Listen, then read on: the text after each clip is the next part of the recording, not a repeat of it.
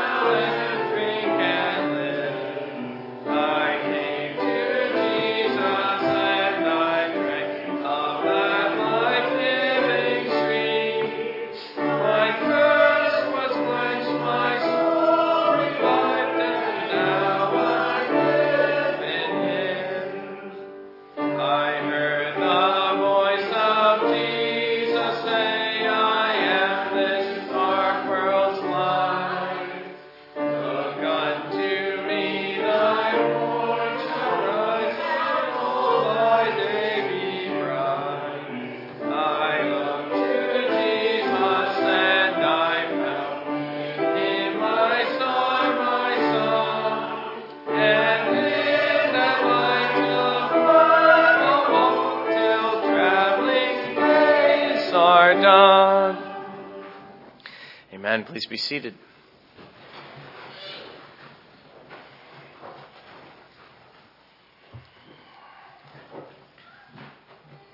Let us pray together. Great God in heaven, again, we give you praise, glory, and honor as we come together to worship you. We acknowledge you as the source and the fountain of all life. Uh, everything that was made was made by your hands, even ourselves. Uh, and one of the wonders of, of the parent is to see uh, the new life you create in the womb. You are a wonderful God, and we stand in fear and wonder and awe at what you are able to do and what you are continually doing. Gracious uh, Father in heaven, we we are conscious equally of the fact that we live in a fallen creation, and that the world in which we live stands in rebellion to God, and uh, the the sorrow of our hearts is that so often we join in the rebellion, at least in the outer man, there remains in each of us who are converted still a principle uh, of the old man. Though he is dead, though he is crucified, nevertheless, uh, there are remnants of his nature which still cling to our flesh. And Father, because of that, there is a part of us that remains willing to go along with the world and its rebellion and its ways and to listen to what it has to say. Gracious Father in heaven, we ask you that you would cleanse us again this day that you would clean out uh, the old leaven of the old man, that you would give us a fresh start again, even today, and that you would cause our hearts and our minds to be renewed after the image and the mind of Christ. We know, Holy Spirit, that your gracious work is that of a conformity to the Son of God in his perfect humanity and in his perfect sonship. Uh, we will never be perfectly uh, we will never bear his image as he does. We will never quite attain his status, but we will be conformed to a likeness like his own. And that is certainly enough for us. It is far too great in itself, uh, even to comprehend, and is a source to us of constant wonder as we still dwell in the clay and the mire and the filth of sin and the weakness of the flesh and the fallenness of this world, as well as its futility. We ask you, Lord, that you would enable us by faith to rise above it all and to embrace more fully and richly the promises which are laid before your church with Abraham and indeed with Noah as well to endure for a time, to wait with patience and then to obtain the promise. We have, we have yet to obtain it. We thank you for the way the New Testament speaks of this foretaste. We have a down payment, a guarantee, a first fruits of the harvest, a guarantee of the full inheritance, but we still have yet to in- inherit the fullness of what is promised to us. And there is still this terrible possibility and danger that some may yet still fall away. And so we ask you, O Lord, that you would continue calling your church to a steadfast obedience and a full and a lively faith as we consider again this morning the example of the faith of the saints which have gone before us. We remember that the way of, uh, the way not only of salvation, but the way of the pilgrim is the way of faith. We ask that as you are calling the church to faith, that you would give us a clearer grasp of what saving faith truly is and consists of, and that you might enable us to find in ourselves such faith, and that through the means of grace and by your own sovereignty, you would cause that faith to grow in each of us. Father, we aren't just coming together uh, to go through the motions, uh, to do church, to treat it as a work uh, by which we count ourselves as righteous, but we are seeking indeed that which alone you can give, and that is grace to help in time of need, as we keep referring to in Hebrews chapter 4, verse 16. We need the help of the Savior every day of our lives. We need you to draw us and to call us forward, and then to enable us to do so. If we cannot find help here, Lord, where else will we find it? Just as Peter said, where else would we go? There isn't a single place in the world we can find what we can find here the encouragement of a fellow Christian, the Bible opened and preached, and, and, so many other things which we find. We hope most of all your precious Spirit abiding with your church and strengthening her. And Father, we are still looking for greater blessings than we have yet come to experience. As we press forward in faith, we ask you that we might enjoy in the coming year and indeed in the years to come if you should tarry a greater blessing of the Spirit, even that we might see in our day days of revival where the church is greatly strengthened and her witness and her light begins to shine more brightly in this dark world. We live in days of such terrible darkness, O oh Lord, and it is a point of grief to the Christian. Not just that we at times partake in it, but just that we should live in days such as these. But we ask you that we might not only find encouragement in the church, but that the world itself might be encouraged by the church. And as Jesus says, through a bright, uh, shining light, that even the unbeliever would come to glorify God on account of us that we would in an indirect way become an object of your own praise in the eyes of the world and even the unbeliever. And that some should even be brought into the church through conversion, which is to say into the kingdom of God through our Christian witness. But Father, we know the great thing in, in order and, and needed in every age, whether as a man thinks of his own life or as a church thinks of its own, that we are called as always to keep our household in order. And we wish to be a church in which uh, people would wish to come, and that you would continue to deal with us and to refine us and to purify us, so that we would be a fit vessel for your glory and your grace to be uh, bestowed and displayed in this world. But then, gracious Father, as we close out our prayer, we remember those words your Son taught us to pray, now saying, Our Father, who art in heaven, hallowed be thy name. Thy kingdom come, thy will be done, on earth as it is in heaven. Give us this day our daily bread, and forgive us our debts as we forgive our debtors. And lead us not into temptation, but deliver us from evil. For thine is the kingdom, and the power, and the glory forever. Amen. Now, as a scripture reading, I want to look at Genesis chapter 6, which is the passage which stands behind the New Testament reading and the sermon text, Hebrews chapter 11, verse 7.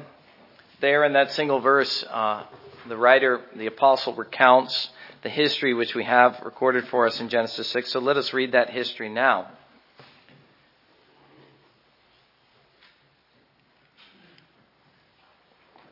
Notice, uh, if, you, if you are able, uh, the way faith, uh, the way the Word of God comes, number one, and the way the varied ways that faith responds. Number two, and we'll see that in the sermon. And perhaps that, what I just said won't even make sense until the sermon, but I hope it makes sense then.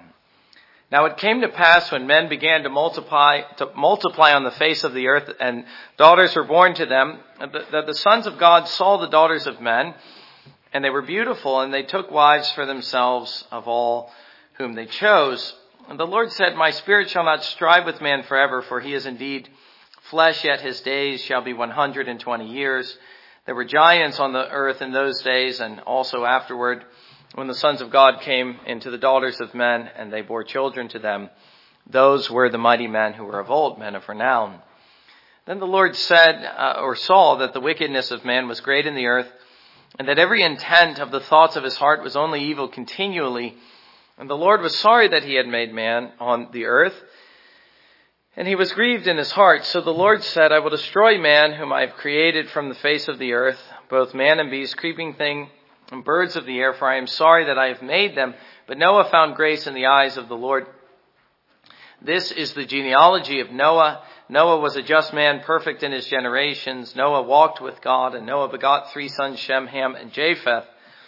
The earth also was corrupt before uh, God, and the earth was filled with violence. So God looked upon the earth, and indeed it was corrupt, for all flesh had corrupted their way on the earth. And God said to Noah, the end of all flesh has come before me, for the earth is filled with violence through them, and behold, I will destroy them with the earth. Make yourself an ark of gopher wood, wood, make rooms in the ark, and cover it inside and outside with pitch. And this is how you shall make it. The length of the ark shall be 300 cubits, its width 50 cubits, its height 30 cubits. And you shall make a window for the ark, and you shall finish it to a cubit from above and set the door of the ark in it in its side. You shall make it with lower, second, and third decks, and behold, I myself am bringing floodwaters on the earth to destroy from under heaven all flesh in which is the breath of life. Everything that is on the earth shall die. But I will establish my covenant with you, and you shall go into the ark, you and your sons, your wife, and your sons' wives with you, and every living thing of all flesh you shall bring two of every sort into the ark to keep them alive with you. They shall be male and female of the birds after their kind, of animals after their kind, of every creeping thing of the earth after its kind. Two of every kind will come to you and keep them, to keep them alive. And you shall take for yourself of all food that is eaten, and you shall gather it to yourself, and it shall be food for you and for them. Thus Noah did according to all that God commanded him, so he did. And in response to God's word now, let us stand and sing the doxology.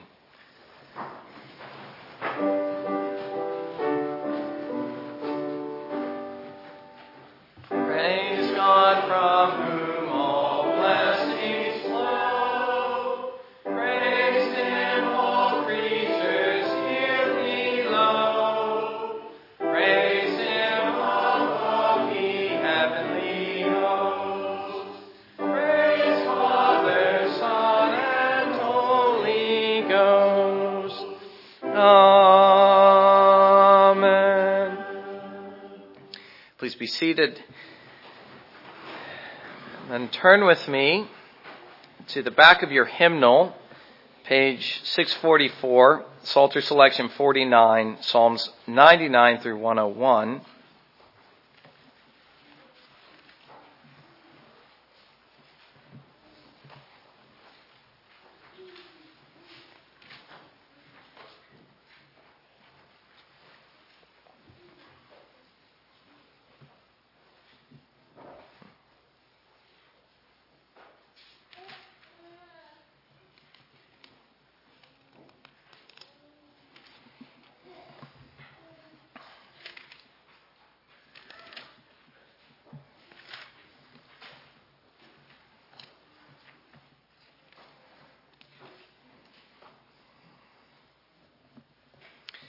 Read along with me in the bold.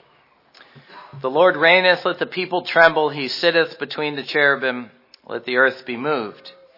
The Lord is great in Zion, and he is high above all the people. Let them praise thy great and terrible name, for it is holy. The king's strength also loveth judgment. Thou dost establish equity. Thou executest judgment and righteousness in Jacob. Exalt ye the Lord our God and worship at his footstool, for he is holy. Moses and Aaron among his priests, among them that call upon his name. They call upon the Lord, and he answered them. He spake unto them in cloudy pillar. They kept his testimonies and the ordinance that he gave them. Thou answerest them, O Lord our God. Thou wast a God that forgavest them, though thou took vengeance of their inventions. Exalt the Lord our God and worship at his holy hill, for the Lord our God is holy. Make a joyful noise unto the Lord, all ye lands. Serve the Lord with gladness. Come before his presence with singing. Know ye that the Lord, he is God. It is he that hath made us, and not we ourselves. We are his people, and the sheep of his pasture. Enter into his gates with thanksgiving, and into his courts with praise. Be thankful unto him, and bless his name. For the Lord is good, his mercy is everlasting, and his truth endureth to all generations. I will sing of mercy and judgment unto thee, O Lord, will I sing. I will behave myself wisely in a perfect way. O when wilt thou come unto me? I will walk within my house with a perfect heart. I will set no wicked thing before mine eyes. I hate the work of them that turn aside. It shall not cleave to me. A perverse heart shall depart from me. I will not know a wicked person. Whoso slandereth his neighbor in secret, him will I cut off. Him that hath an high look and a proud heart will not I suffer. Mine eyes shall be upon the faithful of the land that they may dwell with me. He that walketh in a perfect way, he shall serve me. He that worketh deceit shall not dwell within my house. He that telleth lies shall not tarry in my sight. I will early destroy all the wicked of the land, that I may cut off all wicked doers from the city of the Lord. And now, uh, it didn't make the bulletin, uh, but we do have something here that uh, is uh, part of the worship service, namely, uh, Vinny, I'd invite you to come and to profess faith.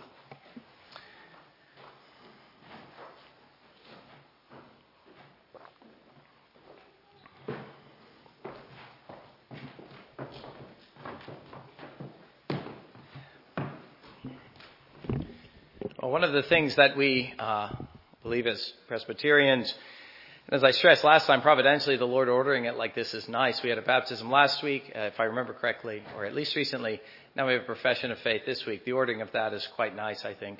Uh, as I stress, we do not believe baptism is salvation. We believe that salvation comes through a profession of faith. We do believe that the children of believers who have faith do belong to the church by virtue of their birth.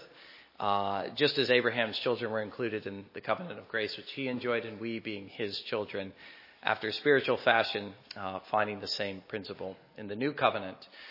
So uh, I, am in no difficulty over that point, but uh, I would certainly not suggest that any of Abraham's children were saved by their circumcision, uh, since we know from Romans 4 that Abraham's circumcision was a was a, a seal of the righteousness he came to possess by faith, and so it is uh, for, for us in the new covenant. Baptism is a seal. It is not your salvation. Your salvation is found in your faith in Christ, which uh, we look for the children to profess uh, something that we are looking for more and more. We don't want to force the issue. We don't want to put pressure on the children, but in God's grace and in God's timing, we are, we are looking for that in the church and praying that God would bring about more of this. Uh, Vinny is a member of the church already through baptism, but now coming into communicant membership through profession of faith, now enjoying, for instance, uh, the Lord's Supper. Uh, and so may this be uh, the beginning of a work that the Lord does here uh, in this church. Uh, and she, she said to the, to the session something which I, I, was thankful to hear, and that was that the communicants class was something of a stimulus to her and spurring her on to this moment.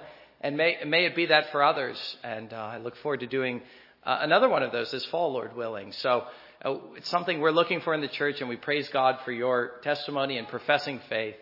uh, Vinny. And uh, really, all, all you have to do is say yes five times before the church. In faith, uh, do you believe these five things? Uh, the five things we went over in the class, having professed your faith to the session, your faith in Jesus Christ.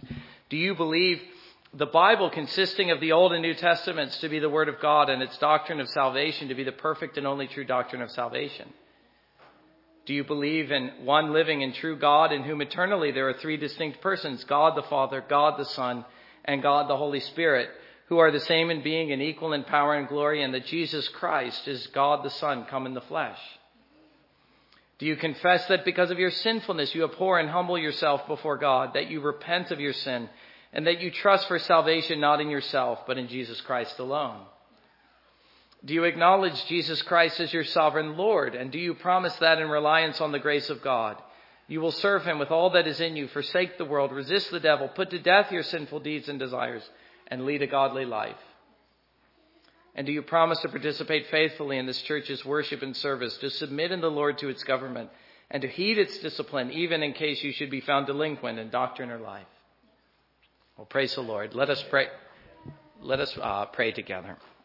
Father in heaven, we are grateful uh, for the testimony uh, of one of your little ones, uh, though she isn't so little anymore, but, uh, but to see uh, the children of the church coming up to profess their belief in the Bible, their belief in the triune God and God the Son coming into the world as our Savior, the belief that He alone is our Savior and not ourselves, and that He is our Lord whom we must follow, and that the church which He has founded is a place where we belong as Christians, if we are Christians.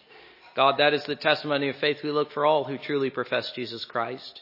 It is not a difficult test if we are believers. These are things that you have caused us to see and to believe and take to heart.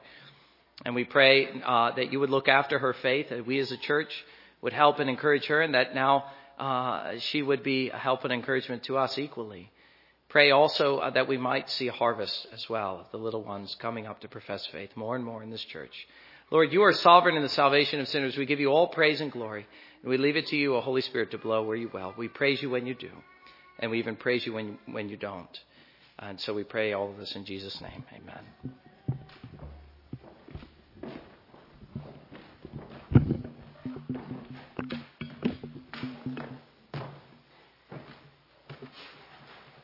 And now, in preparation for the reading and the preaching of God's Word, let us stand together and sing hymn number 240.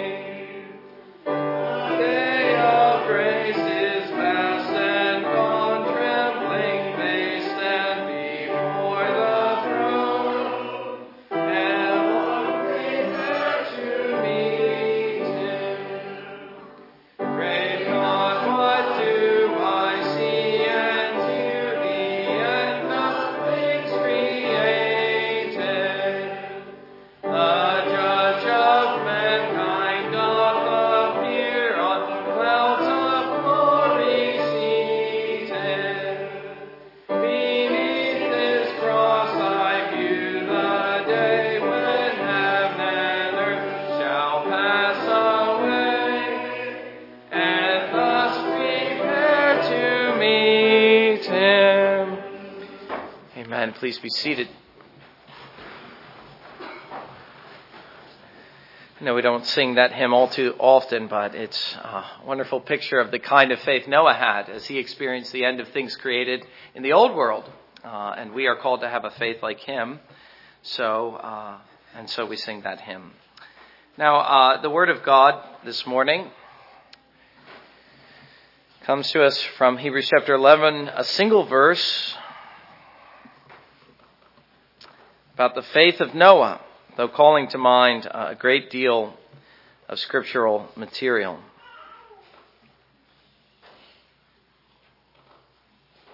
Hebrews chapter 7, uh, chapter 11 verse 7.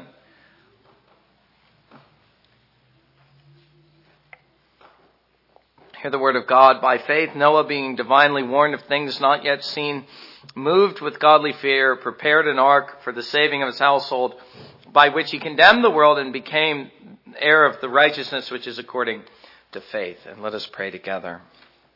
Father in heaven, we thank you for uh, the Word of God, which is something uh, the book of Hebrews tells us is sharper uh, than a double edged sword. It pierces deep into the soul. It searches us, it tries us, it tests us, it finds us out, it exposes us. The great question which we are seeking to answer about ourselves is do we have faith? And do we have a faith like this? And do we even know what faith is? Well, Holy Spirit, we ask you that you would give us a greater sense of what true and saving faith consists of, and that you would uh, give us faith. And we ask this in Jesus' name. Amen. We are here uh, looking at the man Noah as our third example of faith. Last time we looked at Enoch and Abel together. Those three belong together as a triplet uh, as old world examples of faith. That is, before the world was consumed in judgment, the waters of judgment at the flood. It's no surprise to find, if, uh, not just thinking of the triplet, but of the chapter itself, uh, Noah enrolled in such a list, though it was maybe a little surprising to find Abel and Enoch, since they aren't exactly prominent figures in the Old Testament. But Noah surely is. Noah, unlike them, obviously holds a kind of prominence among the early biblical figures. He is famous, his example is famous among not only believers, but unbelievers.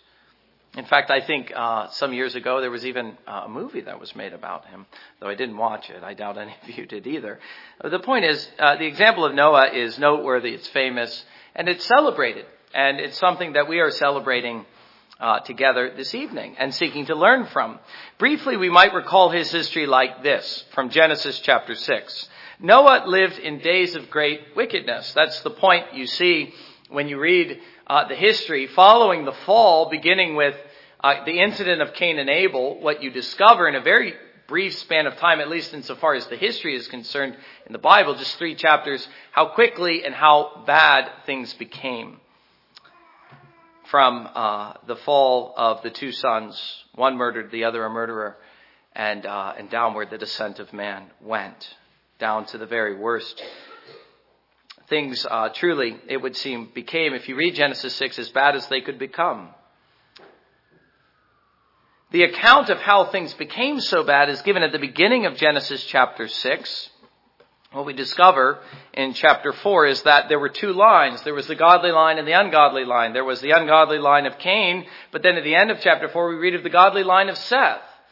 And through the godly line of Seth, we discover that godliness was preserved in the world. We have the example in chapter 5 of a man like Enoch. He came out of the godly line. But uh, a difficulty arose, a very grave one. In chapter 6, we read the two lines began to intermarry. And as a result of that, in a very short span of time, man quickly became as bad as he could become, and uh, and uh, the the light of godliness was stamped out of the world. Man became hopelessly wicked. And we read that God came to regret that he had made man. And yet, at the same time, we recognize that God's purpose for humanity, which was preserved through the godly line, and as promised to Eve, that her seed would, uh, her seed would crush the head of the serpent, the promise of redemption still lived. That promise was not entirely lost. For there was this one man, Noah, who came out of the line of Seth. And we read of Noah in verse 8. For as bad as things were, Noah found favor with God. And he was, a, uh, verse 9, a just and a righteous man in days of profound evil, far worse than our own days. Here was a day that was so wicked that God was prepared to, uh, to destroy everything. And yet in that day he found one man whom he favored, one man who was just, one man who believed. To Noah, we discover in chapter 6, and it's strange even to read as I read it. I've read it now twice this morning aloud, the early and the late service. He gives these strange instructions to build an ark after an exact fashion. And he was to do so not by the sea, but inland, which made it uh, seem even stranger. What use would this massive ark have for a man who wasn't even by the sea? To do so enduring the scorn of the world. 120 years, we discover from verse 3, was the period of time that was to pass, as God made clear there. That man had, from that moment, 120 years, and then God would, uh, he would destroy the world, so to speak. He would destroy mankind through the waters of judgment. And so we see that it didn't happen all at once. Noah, as Abraham after him, had to wait. He had to endure in faith, even as he endured the scorn of the world. What was promised to him did not come right away. He, like Abraham, we read in chapter 6, verse verse 15 of the book of Hebrews. And so after he had patiently endured, he obtained the promise. Now that is said of Abraham. Abraham had to wait something like 25 years for the, the promise of a son. Well, Noah had to wait 120 years. But as he waited and as he endured in faith, he did indeed obtain which was what was promised to him. Noah was a steadfast man and a believer in God. He happily did everything God told him to do, strange as it was, and incomprehensible to the human reason. We read at the end of chapter 6, so Noah did all that the Lord commanded him to do.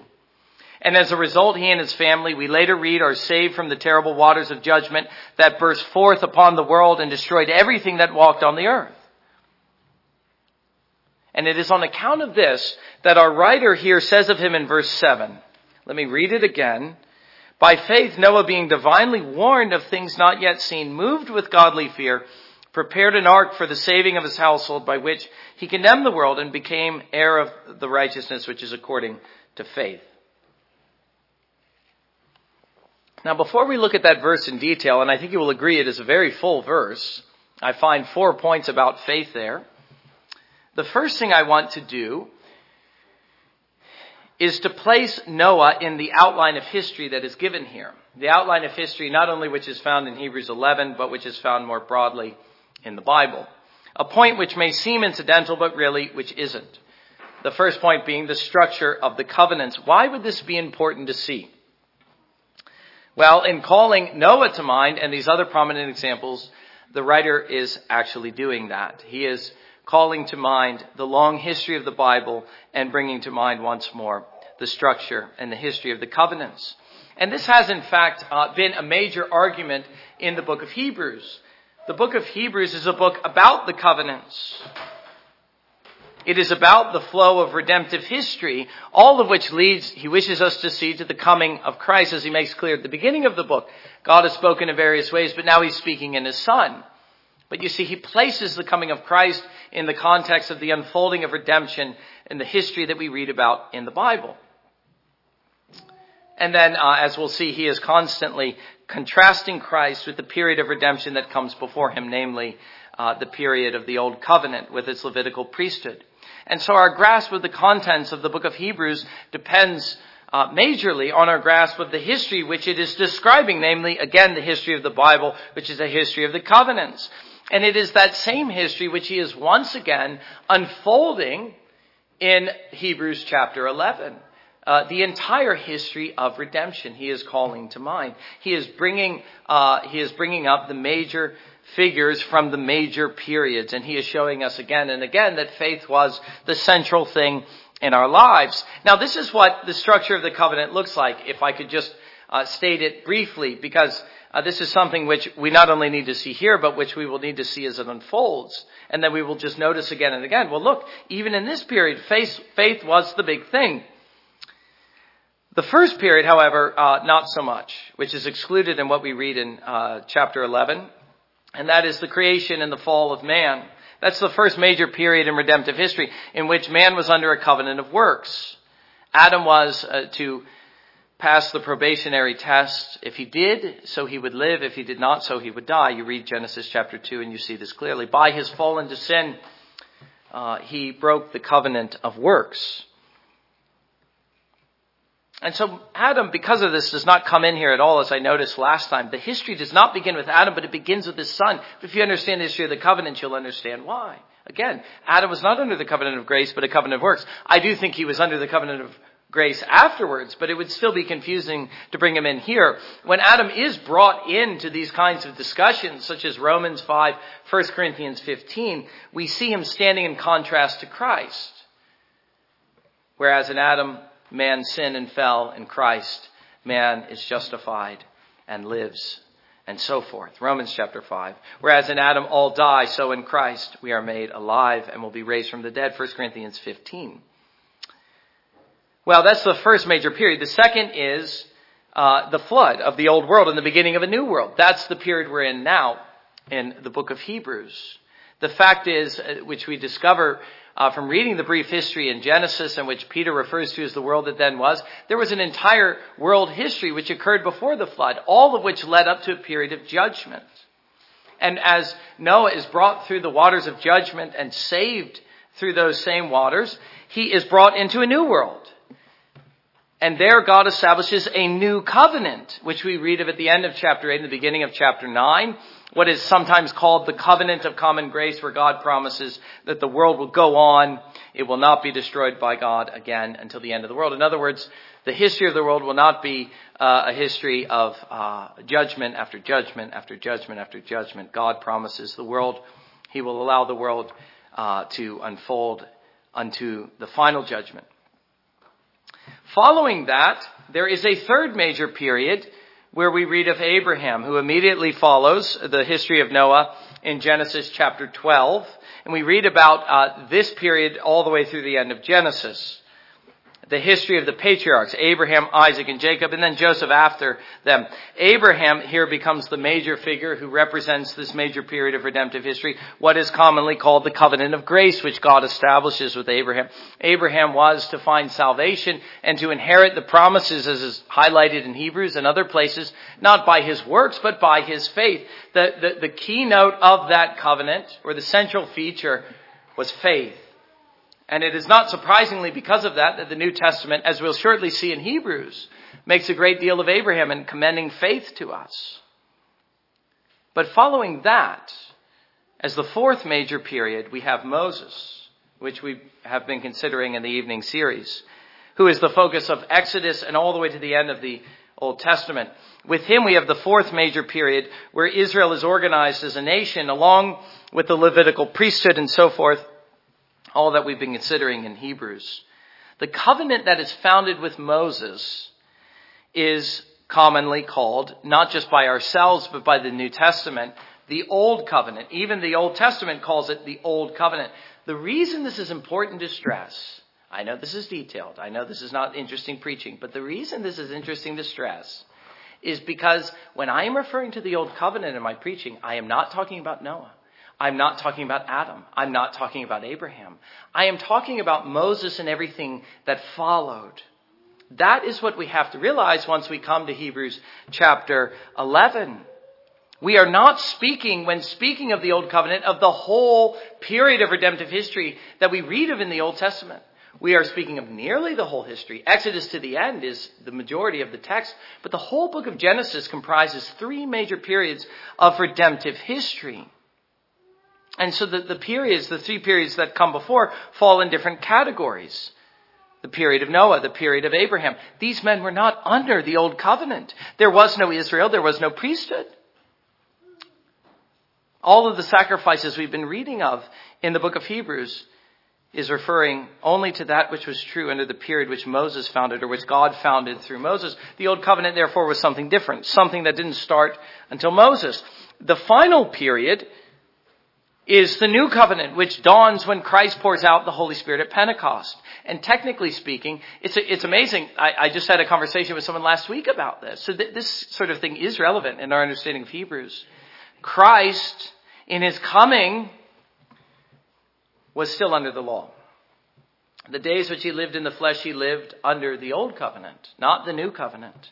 But with his death, if you think of what occurs uh, and what is being described in the book of Hebrews, what he accomplishes by his death, that is at the end of his life, and the life which he now enjoys in the presence of God, he brought that dispensation to an end. That is the old covenant, not the whole Old Testament. Don't think that. But the period which began with Moses, with the Levitical priesthood. All of that he brought to an end. And now what we need to realize is that Jesus Christ has brought about a new era, a final era, the final dispensation, you might say, though we aren't dispensationalists the final period in redemptive history leading up to the end of the world. And the argument of the book of Hebrews is you have to realize what God is doing throughout history to fully appreciate the period in which you now live. There has been throughout the book of Hebrews a contrast in particular between Moses and Christ, which began in chapter 3. He speaks first of Moses and then of Christ, and he builds and unfolds that contrast the two major periods of redemptive history which they represented are contrasted. Christ coming along, fulfilling and ending the one which came before. Again, if you go back to chapter 3, you will see this.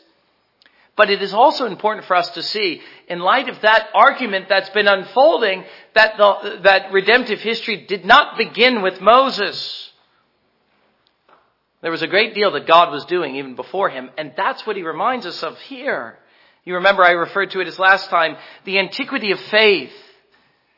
Faith goes back a long ways. And before Moses, God gave a certain prominence to faith in the establishment of the covenant of grace, calling to mind Abraham, as we'll see next time. But even before that, in the old world, we have old world examples of faith, men like Abel, Enoch, and Noah. Understand that we are talking about the second major dispensation, not the fourth, which is the old covenant. And next time we'll look at the third, which is represented by Abraham. Here we're looking at the faith of Noah. And as I say, there are four major things which uh, we are able to see in chapter 11, verse 7. Four things which Noah illustrates about the kind of faith that is being commended to us in this chapter. And the first, which is the major point I want to stress, though uh, there are three other things which I want to stress more briefly, is uh, Noah, and I think I said this when I read Genesis chapter 6, and here I'll explain what I meant. Notice uh, through Noah uh, how it is that uh, the Word of God comes to us. Notice the various ways that the Word of God comes to us, as well as the various settings, but especially the various ways. It doesn't always come to us in the same way. If you, if you just look, and I, I want to make a great deal of this, by faith, Noah being divinely warned, it came to him as a warning. The Word of God came to him as a warning. If you remember last time from the confessional definition uh, that we considered, from chapter 14, section 2 of our confession. It says that by faith we believe it to be true whatsoever is revealed in the Word. In other words, by faith we do not simply attach ourselves to this or that favorable word which we happen to like, our favorite Bible passages, but we ignore the others. Imagine if Noah had done that. If God had said, I'm going to save your family, verse 18, but he ignored, I'm about to destroy the world. I don't think it would have fared very well for Noah. He had to take the whole world, word of God, or he could have enjoyed none of the benefit. Faith does not attach itself to this or that word, beloved. It doesn't just take its favorite promises and cherish them. I know that's how we tend to think of faith. We also tend to treat our Bibles that way. One of the reasons I want you all to be reading the M'Cheyne Reader throughout the year is I want you to have a steady diet of the whole Word of God every year. It's something I've been doing since my seminary days. Well, we tend to treat our Bibles that way, reading our favorite books, our favorite passages, or even opening our Bibles at random. But we also imagine that that is what preaching should be. That preaching should be reduced, like faith, in our minds, to the simplest terms. When in reality, there is a richness and a variety found in the Bible that faith is meant to grasp.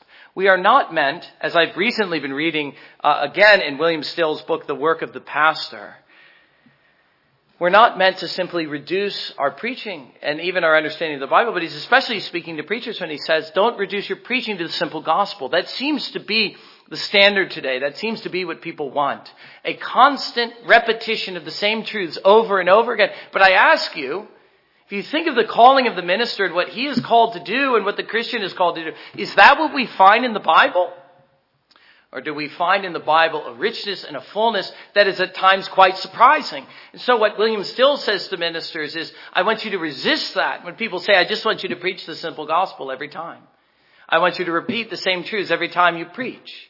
Because people never really get past them or something like that. I want you to open your Bibles and work through it and give them a steady diet of the entire Word of God. And do you realize why that is? Because that's what faith is. And that is what faith ought to be. We are called, beloved, with Noah to believe the whole Word of God, however it comes to us. And as we sit under the whole Word of God, both in the pews and as we read through the whole Word of God year by year, we discover, as I say, many surprising things. And what we also discover is that we aren't in control. But we find uh, that, and we leave it to God to do what He will, rather than trying to manufacture, whether in our own lives or through the preaching, some kind of human response. Faith, I say again, is a belief in the whole Word of God. It believeth, again, to use the confession, to be true, whatsoever is revealed in the Word of God. Whatever God says, so we believe. And so again, it reads through the whole Word of God, not just our favorite passages passages yearly, ideally.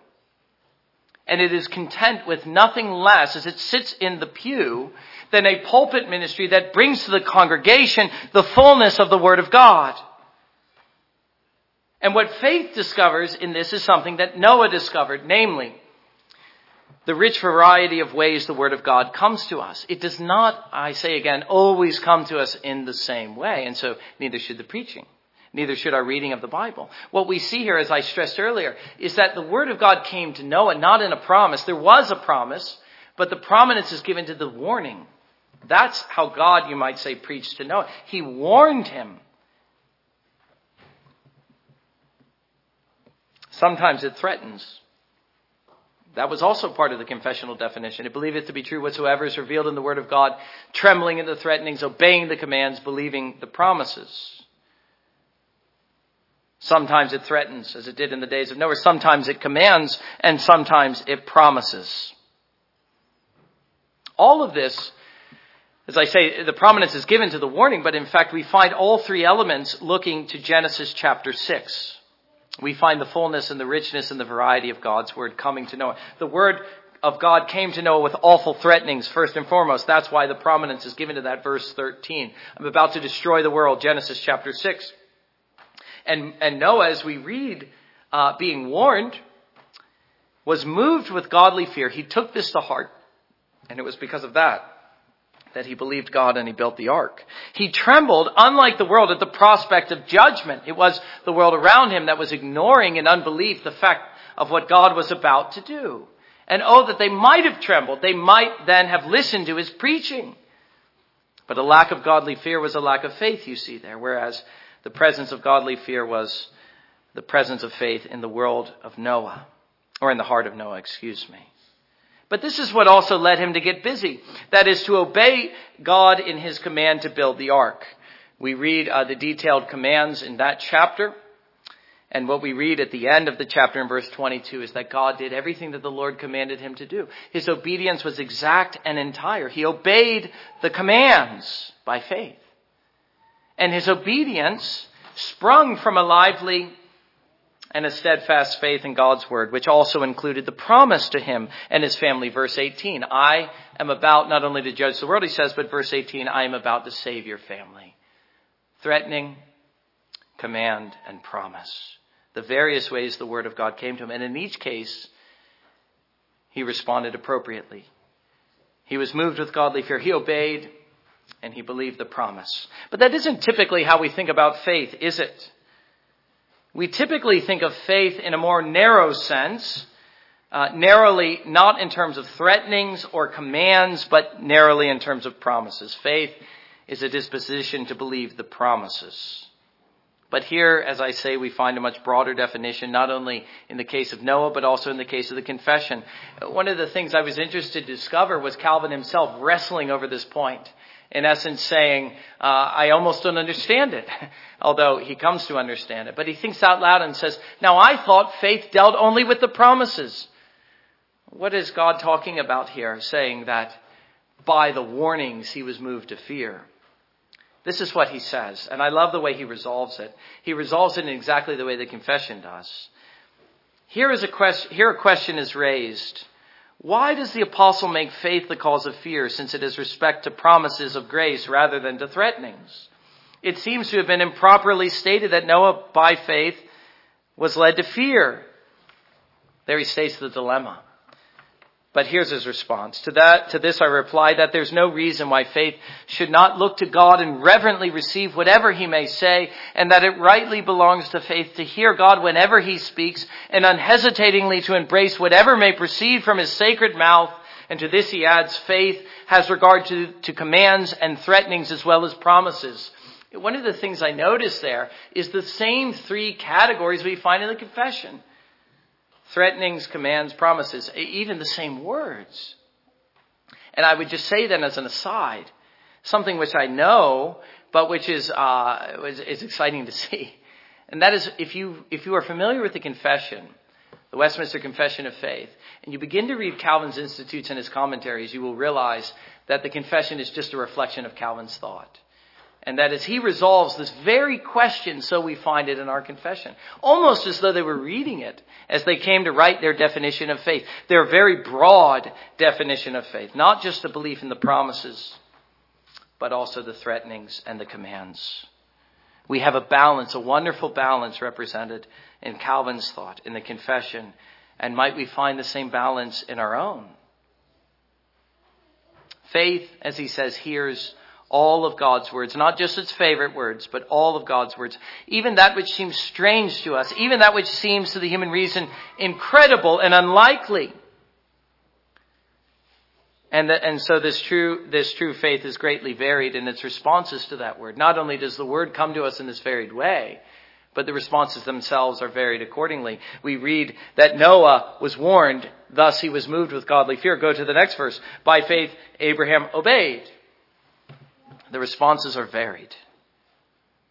And so faith, as I've said, and I said this last time, it is disposed and directed whichever way the Word of God may lead. And any definition of faith which does not include these aspects is surely inadequate.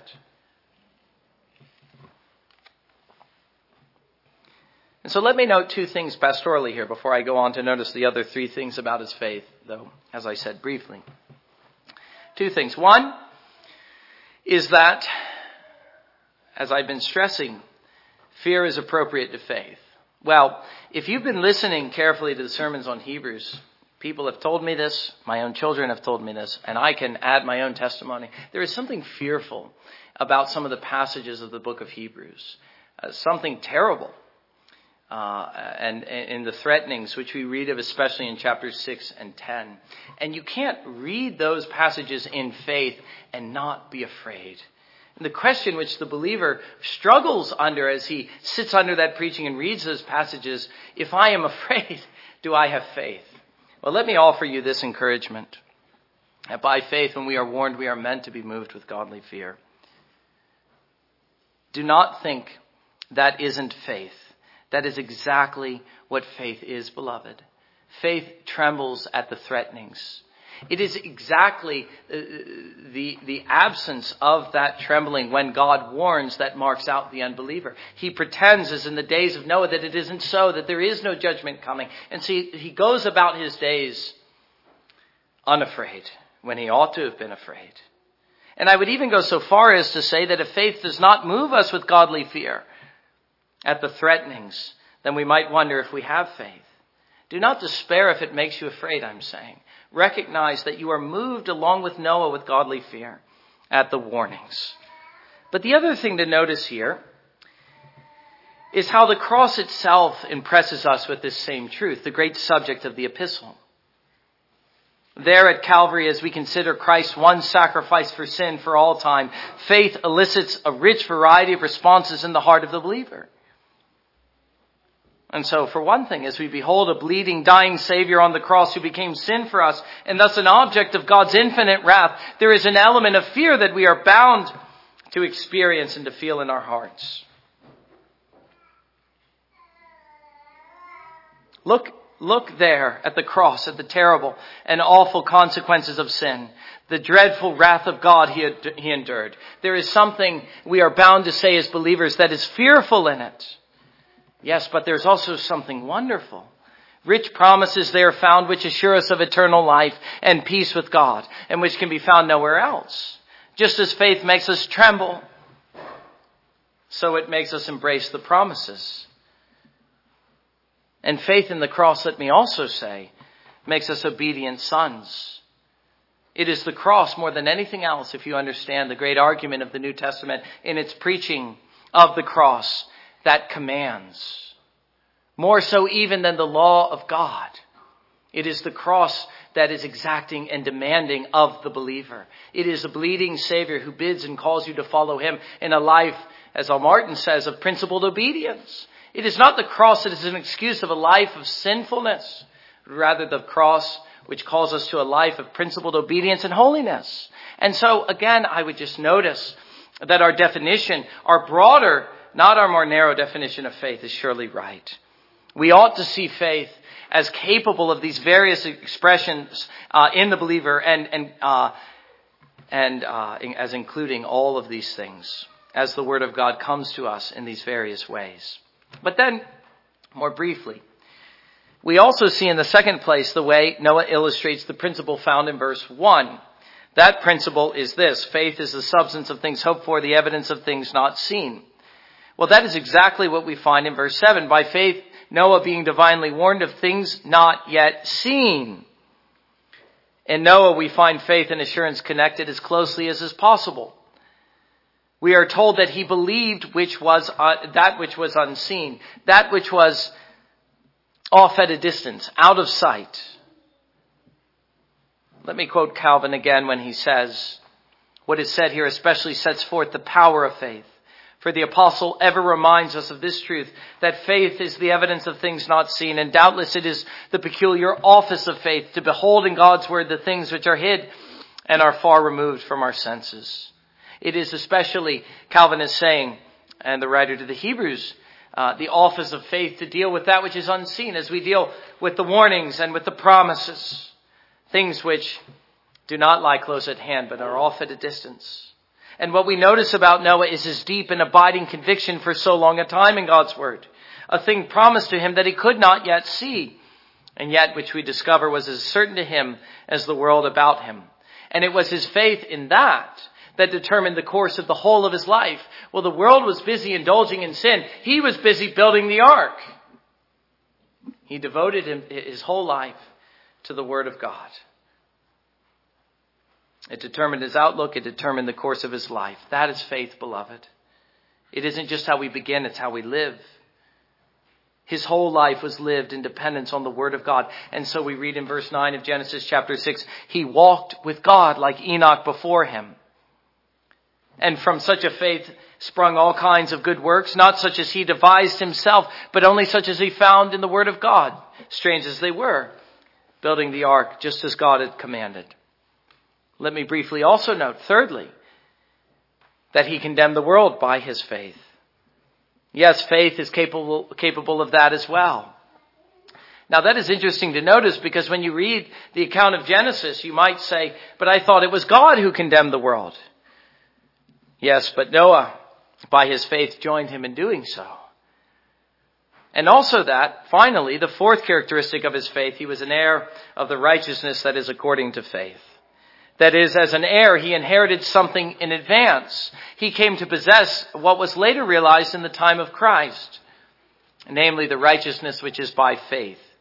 Not the righteousness of works or of merit. Sometimes we think we find that in the Old Testament, but we're wrong. These men found the same thing by faith that we find. Again, they find an imputed righteousness. They find that God regards and accepts our persons as righteous solely by faith. The righteousness, as Paul says in Philippians chapter 3, which comes to us as a gift on the basis of faith. Even the righteousness of Jesus Christ, our great high priest. Philippians chapter 3 verses 9 through 11. The testimony of his faith was exactly the same as Paul's in the fifth dispensation, so in the second. The fifth, or the second major period of redemption. God accepted his person as righteous by his faith. So let us see in summary these three points. Let us see first how faith comes. It comes by the Word of God and only by the Word of God. And the way in which that Word comes is varied greatly. Sometimes by warning, sometimes by promise, sometimes by command. Let us see second what faith does. It is moved with godly fear to obey the Lord. And in, do, in doing so, it condemns the world. And let us see thirdly what faith obtains namely the righteousness which is according to faith. And in light of all that, I hope you will agree that Noah stands out as a very bright example of what it is to have faith from the old world. And I hope you will equally agree that the great thing that is needed now as ever, just as it was in the days of Noah, is faith. Such a faith as was found in the days of Noah, trembling at the threatenings, obeying the commands, embracing the promises, and which by God's grace is still found in the church today, even if only present in a few. Amen. And let us now come to the table together.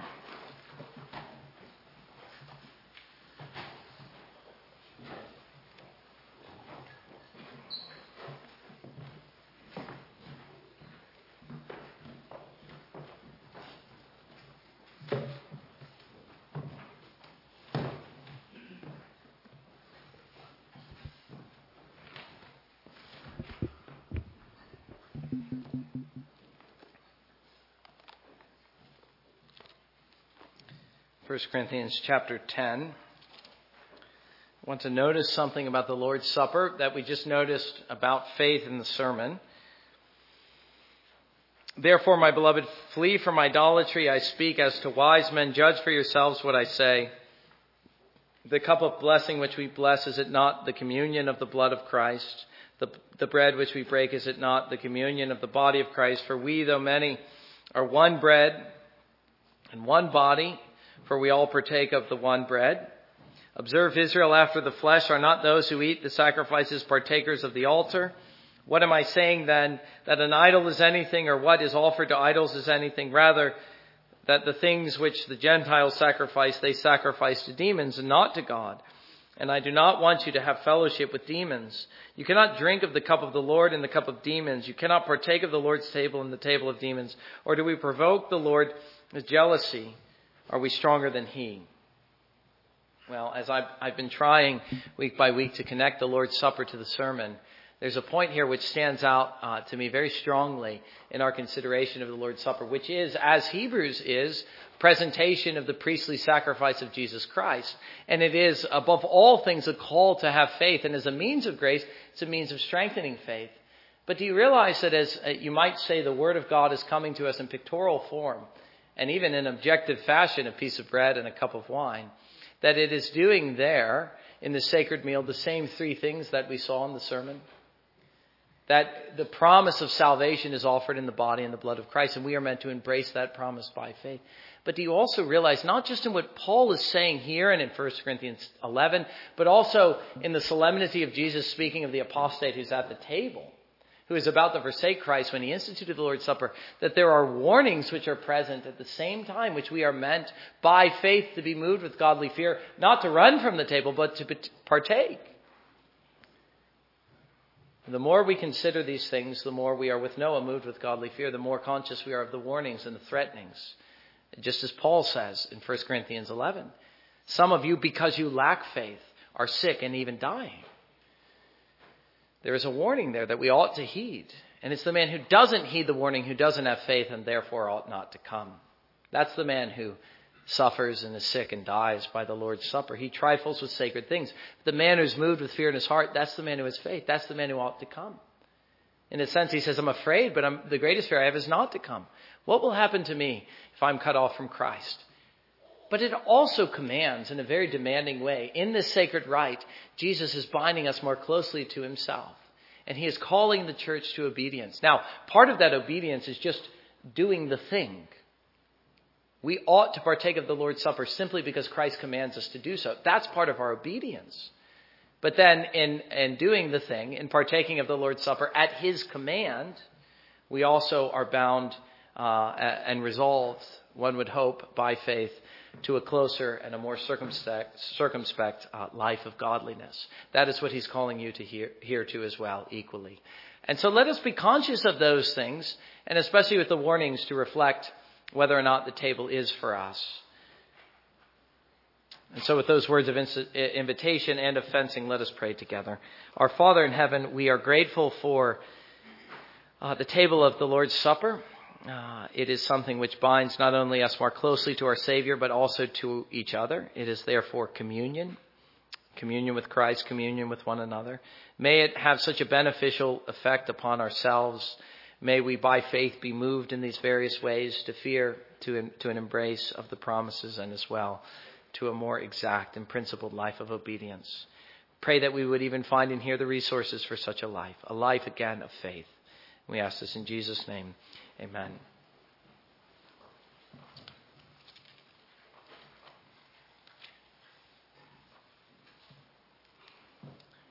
Beginning with the bread, our Lord Jesus Christ, the same night in which he was betrayed, took bread, blessed it, broke it, and gave it to his disciples. As I'm ministering in his name, give this bread to you.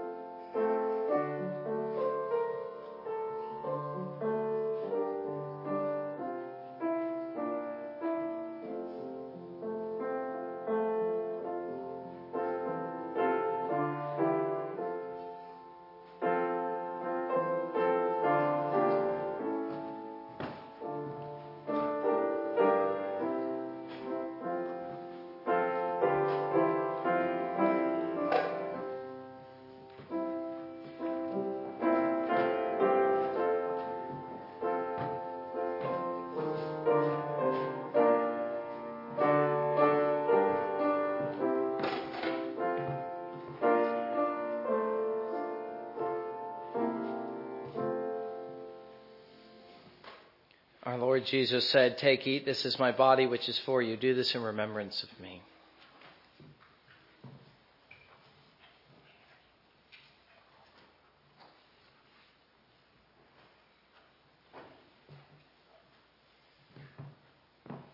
In the same manner, our Savior also took the cup, and having given thanks as has been done in His name, He gave it to His disciples as I'm ministering in His name.